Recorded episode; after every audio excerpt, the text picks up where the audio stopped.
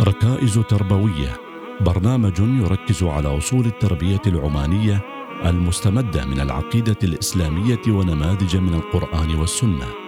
مع المرشدة الدينية إيمان المسكرية من دائرة التعليم والإرشاد النسوي بوزارة الأوقاف والشؤون الدينية. بسم الله الرحمن الرحيم. الحمد لله رب العالمين. والصلاة والسلام على سيدنا محمد وعلى آله وصحبه وسلم.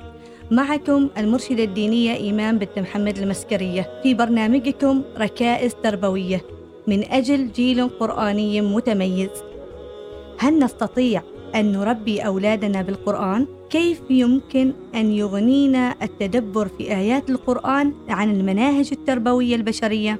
هيا معا نخوض غمار هذه الرحلة التدبرية التربوية القرآنية لنستخرج منها أثمن اللآلي في خضم معركتنا المستمرة في إصلاح النفوس البشرية. نجد في هذا القرآن الكريم أعزائي المتابعين والدا يرفع دائما شأن ابنه حيث قال لابنه لا تكن مع الكافرين ولم يقل لا تكن من الكافرين وهذا يدل على أن المربي الناجح تعود على رفع شأن ابنه وإبداء حسن الظن في سلوكه ونجد حكيما في القرآن عندما أراد أن يوجه ابنه نظر إلى الواقع المعاش وقال له ولا تصعر خدك للناس ولا تمشي في الأرض مرحا. فلم يتكلم كلاما نظريا وإنما ذكر بصورتين واقعيتين صفة الكبر. ونجد في القرآن اما فاضلة تكلم ربها في كل ما يخص ولدها فكان كلامها لا ينقطع مع ربها قبل الولادة وبعدها. إذ قالت امرأة عمران ربي إني نذرت لك ما في بطني محررا. هذا قبل الولادة. بعد الولادة فلما وضعتها قالت ربي إني وضعتها أنثى. فما الفرق بين التربية البشرية والتربية القرآنية؟ إن التربية البشرية التي أصبحت علما يضم علوما متعددة تفرعت اهتماماتها وأصبحت تتوزع إلى ما يخص العملية التعليمية من مناهج وأساليب تدريس وطرائق للقياس والتقويم وانزواء الهدف الرئيس للتربية ألا وهو تعديل السلوك في جانب واحد وهو الصحة النفسية. وفي تخصصات أصبح لها آلياتها وبرامجها المعقدة فيما يعرف بالعلاج والإرشاد النفسي وأكثر آليات تلك التخصصات وبرامجها تعتمد اعتمادا كبيرا على نتائج البحوث التجريبية والدراسات الإحصائية. أما التربية الإسلامية أعزائي المتابعين فهي على العكس من ذلك لا تستمد آلياتها وبرامجها من بحوث أجريت على القرود والقطط والكلاب كما هو الحال في علم النفس الوضعي بل تستمدها من معين إلهي حكيم وهو القرآن الكريم. فالذي أنزل هذا الكتاب الحكيم هو جل وعلا خلق النفوس ويعلم ما فيها من علل وأمراض وما تصح به النفوس والأبدان. لذلك كله يصعب أن يوصف ما تصل إليه التربية البشرية مهما تبلغ دقتها بأنها إعجاز بل غاية ما يوصف بأنه قد يكون ناجح أو غير ناجح فعالا أو غير فعال وماذا عن بحوث السلف في مجال الإعجاز؟ هل ما نقدمه في هذا البرنامج يختلف عنها؟ إن بحوث السلف في مجال إعجاز القرآن الكريم وقفت أمام الإعجاز البياني لا تكاد تتجاوزه وذلك في معرض دفاعها عن إلهية المصدر في مواجهة أولئك الذين يتهمون سيدنا محمد صلى الله عليه وسلم بأنه هو الذي كتب القرآن الكريم. ثم أضاف العلماء المعاصرون ابوابا من الإعجاز العلمي والإعجاز العددي وما إلى ذلك.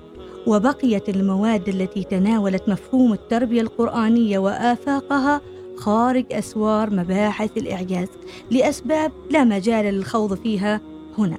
ولكننا أعزائي المستمعين في هذا البرنامج نقف أمام ضرب جديد من الإعجاز التربوي والنفسي. تتنوع منه وجوه التربية الإلهية للبشر تنوعا عجيبا. فتغيير حركة حرف واحد من حروف كلمة في جملة في آية هذا التعبير يحمل وجوها للتأثير النفسي. ذات دلالة يعجز عن الإتيان بها أساطير التربية البشرية. فكل قراءة وكل وجه إعرابي وكل وجه تجويدي فيه ما فيه من معان وآثار تربوية عميقة. اذا العلاقه بين التربية والقرآن وطيدة أليس كذلك؟ إن هذا القرآن يهدي للتي هي أقوم ويبشر المؤمنين الذين يعملون الصالحات أن لهم أجرا كبيرا. نزل القرآن كله للتربية والتوجيه لبناء الأمة الراشدة التي تقوم بمهمة الخلافه الراشده في الأرض ويربي النفس البشرية من جميع جوانبها وينفذ إليها من جميع منافذها مهما كانت مستوياتها النفسية والروحية والاجتماعية والحضارية وإن كل مستوى من البشر يجد فيه حاجته ويجد انعكاس نفسه فيه كما ينظر في المرآة ويتفاعل معها بقدر ما يفتح قلبه وبصيرته إليه.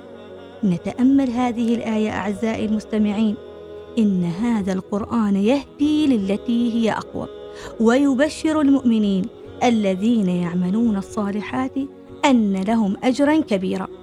نلاحظ أن الاسم الموصول التي جاء بصيغة التأنيث لأنه صفة لموصوف محذوف تقديره الطريقة فكأن التقدير يهدي للطريقة التي هي أقوم وكلمة أقوم أفعل تفضيل تدل على الوصول إلى المثالية فهذا القرآن الكريم سيهدينا إلى الطريقة المثالية في الحياة في هذه الدنيا.